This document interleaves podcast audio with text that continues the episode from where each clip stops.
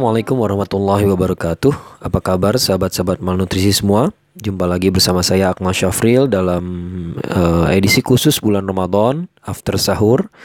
Tempat kita membicarakan hal-hal ringan seputar uh, Ramadan Tentunya dengan eh, cita-cita uh, supaya ibadah Ramadan kita semakin berkualitas. Teman-teman uh, kali ini saya ingin uh, menyoroti uh, satu hadis yang Uh, dulu sekali di episode-episode awal after sahur saya sudah uh, pernah menyebutkannya ya yaitu uh, sabda Rasulullah SAW ya man shoma ramadhana imanan wahtisaban ghufira lahu ma taqaddama min dzambih ya yang artinya kurang lebihnya adalah barang siapa saum di bulan Ramadan dengan iman dan ihtisaban maka akan diampuni semua dosa-dosanya yang terdahulu ya Nah, biasanya hadis ini cukup dikenal orang lah ya, cukup dikenal orang paling enggak uh, terjemahannya ya banyak menjadi bahasan uh, orang di tanah air setahu saya. Ya dari saya kecil saya sering mendengar hadis ini dibacakan dan ini pula yang menjadi penyebab uh, kenapa orang mengatakan bahwa Ramadan adalah uh, bulan ampunan ya, bulan di mana Allah membagi-bagikan maghfirah ya, pengampunan kepada uh, hamba-hambanya ya. Dan lebih jauh lagi bahkan ada yang mengatakan bahwa nanti satu Syawal adalah hari kemenangan. Ya, di situ kita kembali uh, suci seperti bayi yang baru lahir, ya, kembali pada fitrahnya, ya, dan sebagainya. Dan ini dihubungkan dengan Idul Fitri, ya, fitrah dengan Idul Fitri, ya. Nah, mungkin dari kita bisa komentari dari yang terakhir dulu ya, bahwa kata Idul Fitri tidak berhubungan dengan fitrah, ya. Bukan berarti kita ini kembali ke fitrah semuanya, Ya bukan berarti kita kembali menjadi suci seperti bayi semuanya gitu ya. Karena Idul Fitri itu artinya hari raya berbuka. Ya jadi kita uh, setelah sebulan penuh kita saum, maka kita berbuka pada hari raya Idul Fitri. Di hari raya Idul Fitri itu uh, plus hari raya Idul Adha juga ya diharamkan uh, yang namanya saum. Ya jadi ada juga waktu-waktu di mana saum itu diharamkan ya.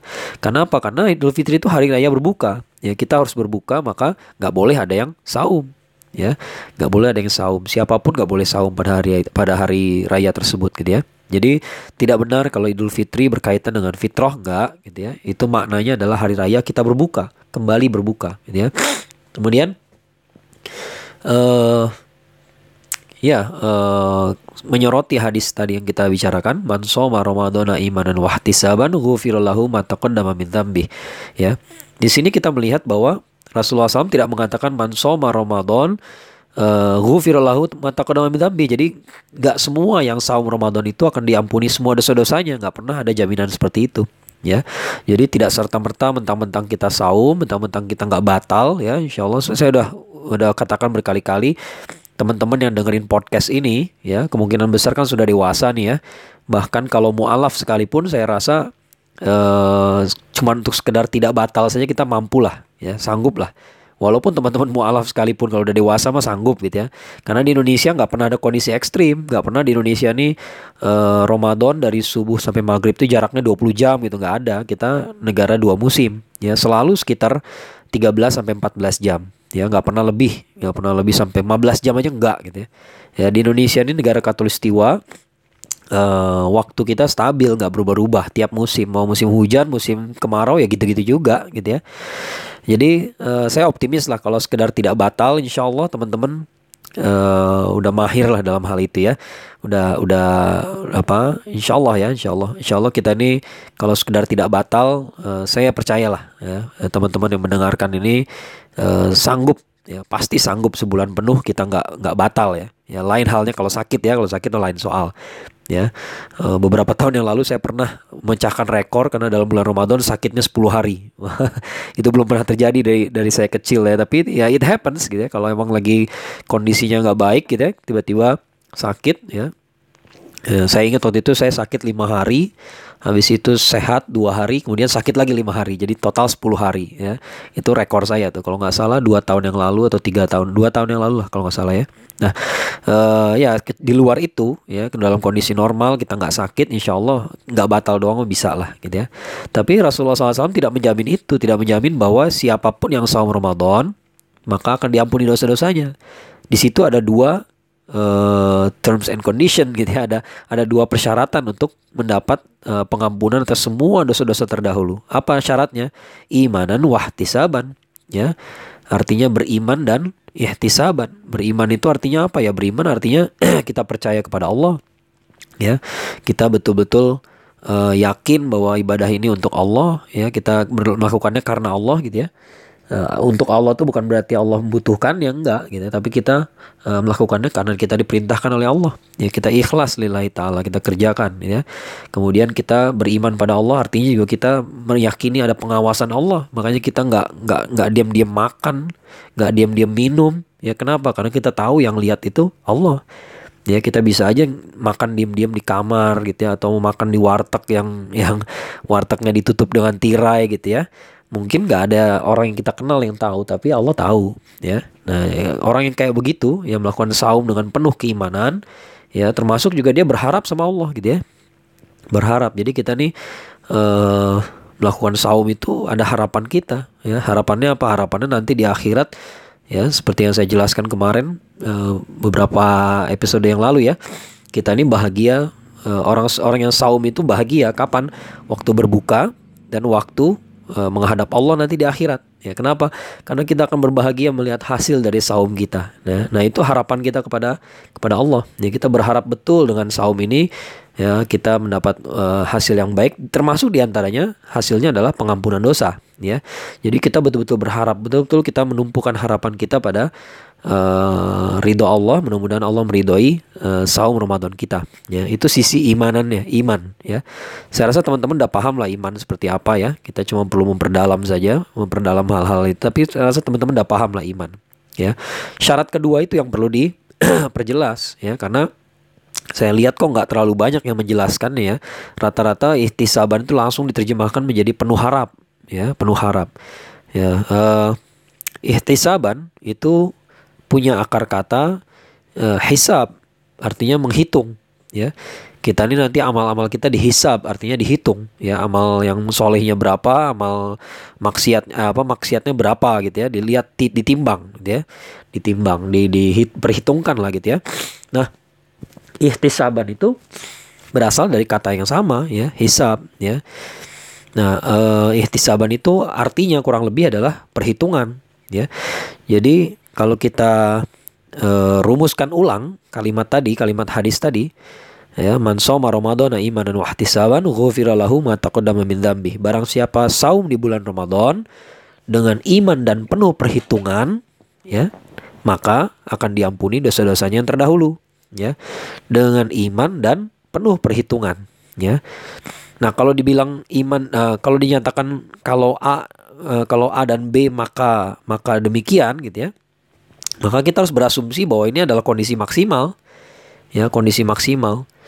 Ya jadi uh, artinya bukan sekedar iman sedikit atau dan ihtisaban yang cuma sedikit gitu ya tapi betul-betul iman yang tebal yang kuat yang kokoh dan ihtisaban yang betul-betul uh, penuh perhitungan ya dengan dengan dengan mujahadah ya dengan dengan dengan upaya keras kita dalam berhitung ya. Perhitungan tuh gimana sih? Namanya perhitungan tuh uh, tandanya uh, orang kalau punya perhitungan ketika dia melaksanakan sesuatu dia punya parameter-parameter dia bikin parameter dia bikin target ya. Itu kalau orang punya perhitungan ya. Kita nih mau belanja ya. Lalu kita hitung-hitung sebelum berangkat tuh udah disiapin mau belanjanya berapa budgetnya berapa Ya, jadi bukan datang dengan dengan dengan tanpa rencana begitu saja, tiba-tiba ketemu barang harganya sekian main beli aja gitu. Enggak, kita punya budget ya. Saya mau beli laptop. Laptop yang saya mau beli harganya sekian. Kenapa? Budgetnya segitu. Ya, duitnya ada sih lebih ya, tapi saya kan punya kebutuhan yang lain. Nah, itu orang perhitungan tuh kayak begitu. Ya, jadi nggak akan saya habis-habisin buat laptop doang, saya punya kebutuhan yang lain misalnya. Ya, saya mau beli HP, ya, HP-nya berapa? 15 juta. Enggak, ya. HP-nya cukup yang uh, maksimalnya satu setengah juta. Ya kenapa? Karena saya punya kebutuhan yang lain. Ya kebutuhan yang lain. Duitnya sih ada mau beli mau beli 3 juta misalnya gitu ya. Tapi uh, berlebihan buat saya. Ya betul berlebihan. Ya 3 juta buat apa? Kalau yang satu setengah aja masih puas kok. Ya cuman dipakai buat messaging doang atau medsos yang biasa-biasa aja gitu ya. Yang satu setengah juga uh, udah cakep ya. Buat kamera udah cakep uh, segitu gitu ya Nah, jadi kita penuh perhitungan tuh kayak begitu ya. Penuh perhitungan tuh ada target, ada parameter, ada benchmark, benchmarking, ada ya hal, -hal semacam itulah ya. Nah, jadi teman-teman gak akan semua orang yang saum Ramadan tuh diampuni semua dosanya. Ya, yang diampuni dosanya adalah yang melaksanakannya dengan penuh keimanan dan penuh perhitungan. Penuh perhitungan tuh artinya ya teman-teman masuk uh, bulan Ramadan targetnya apa? Ya, targetnya apa? Harus punya target. Target tarawih setiap malam, nggak pernah ketinggalan. Apa pun yang terjadi, ya. kalau capek, tarawihnya dipendekin. Ya, kalau seger, panjangin. Pokoknya harus tarawih misalnya. Ya, itu contohnya. Ya, apa pun yang terjadi satu juz sehari harus terpenuhi. Itu contohnya tuh. Ya, harus punya target. Ya, target itu pasti tercapai apa enggak? Belum tentu. Ya, kadang-kadang satu hari kita terlalu sibuk, akhirnya lupa ya lupa udah tilawah baru setengah jus. Targetnya satu jus. Tapi ini mata udah nggak bisa kompromi nih udah harus tidur nih. Ya kalau dipaksakan juga zolim. Ya zolim uh, kepada badan sendiri. Ya zolim juga pada Quran. Kenapa? Karena bacaannya jadi salah. Ya jadi berantakan kalau udah ngantuk kan. Ya biasalah. Ya mata udah ngantuk gimana sih? Ya melakukan hal yang ringan aja jadi berat juga gitu kan. Akhirnya diputuskan udah tidur aja deh. Ya Lalu kalau orang penuh perhitungan itu kayak gimana? Ya para sahabat Rasulullah SAW sudah menunjukkan ya mereka bertekad tiap malam harus kiamulail ya. Tapi suatu hari kadang-kadang ada juga mereka nggak kebangun, bangun-bangun udah azan, bangun-bangun udah azan subuh, nggak sempat lagi kiamulail. Nah para sahabat menunjukkan contohnya gimana? Kalau udah telanjur ketiduran kiamulail, maka sholat duhanya dibanyakin. Yang biasanya sholat duha 4 rakaat ya mereka jadi 8 rakaat gitu ya, dibanyakin dipanjangin ya. Demikian juga punya target misalnya sholat e, berjamaah di masjid ya. Sekarang kita nggak bisa ya. Tapi ini sebagai contoh aja nih ya. Sholat berjamaah di masjid. Tiba-tiba ada sahabat yang masbuk ya. Dia nggak ketinggalan bener cuma ketinggalan berapa rokaat doang gitu ya.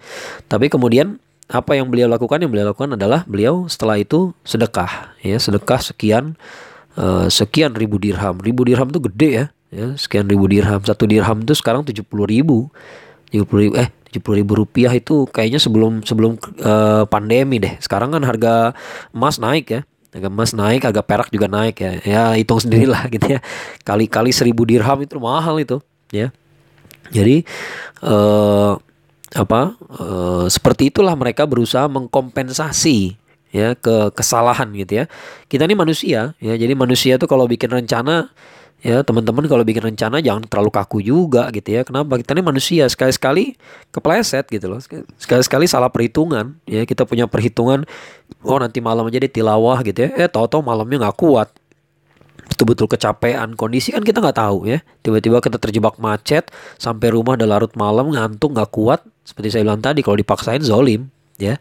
Nah berarti kita harus uh, tidur. Jadi kita harus punya backup plan. Nah kalau ternyata nggak nggak nggak apa nggak nggak bisa terpenuhi target yang awal maka ada kompensasinya. Apa nih kompensasinya? Nah itu contoh-contoh bagaimana orang yang penuh perhitungan. Ya dia punya target dia punya backup plan ya. Kalau ternyata plan A, plan A-nya plan A-nya itu gagal gitu ya ada plan B ya. Ada plan B plan A plan B ada plan C kalau perlu gitu ya. Ada rencana ketiga rencana rencana backup yang satu lagi gitu ya. Itulah yang penuh perhitungan. Jadi uh, saum Ramadan ini sangat dinamis ya, sangat dinamis ya. Jadi teman-teman jangan menyangka ini apa ibadah yang kaku gitu ya. Kalau menurut saya ini seru sekali nih ya, ini seru sekali uh, kompetisi yang sangat seru Ramadan ini ya. Kita betul-betul uh, diperbolehkan untuk berkompetisi fastabikul khairat ya, berlomba-lomba dalam kebaikan dengan segala cara kita. Kita nggak perlu ngikutin cara orang lain ya kita nggak perlu ngikutin cara orang lain. Ada orang yang yang kuat tilawah ya. E, dua jam tiga jam duduk tuh bisa gitu dia baca tilawah gitu ya. Tapi ada juga yang setengah jus dengan ngantuk ya. Setengah jus dengan ngantuk berat sekali gitu ya. Tapi ternyata dia e, sangat konsisten dalam sholat duha misalnya gitu ya. Nah kita bisa berlomba-lomba ya. Kita bisa berlomba-lomba kita bisa pilih dari sekian banyak menu kebaikan gitu ya. Yang sunnah bisa kita pilih Ya kalau yang wajib nggak bisa dipilih ya tetap aja kita kerjain semuanya gitu ya. Jangan memilih oh saya mau uh, jadi apa? Saya mau konsisten sholat zuhur ya asarnya nggak usah nggak bisa gitu gitu ya.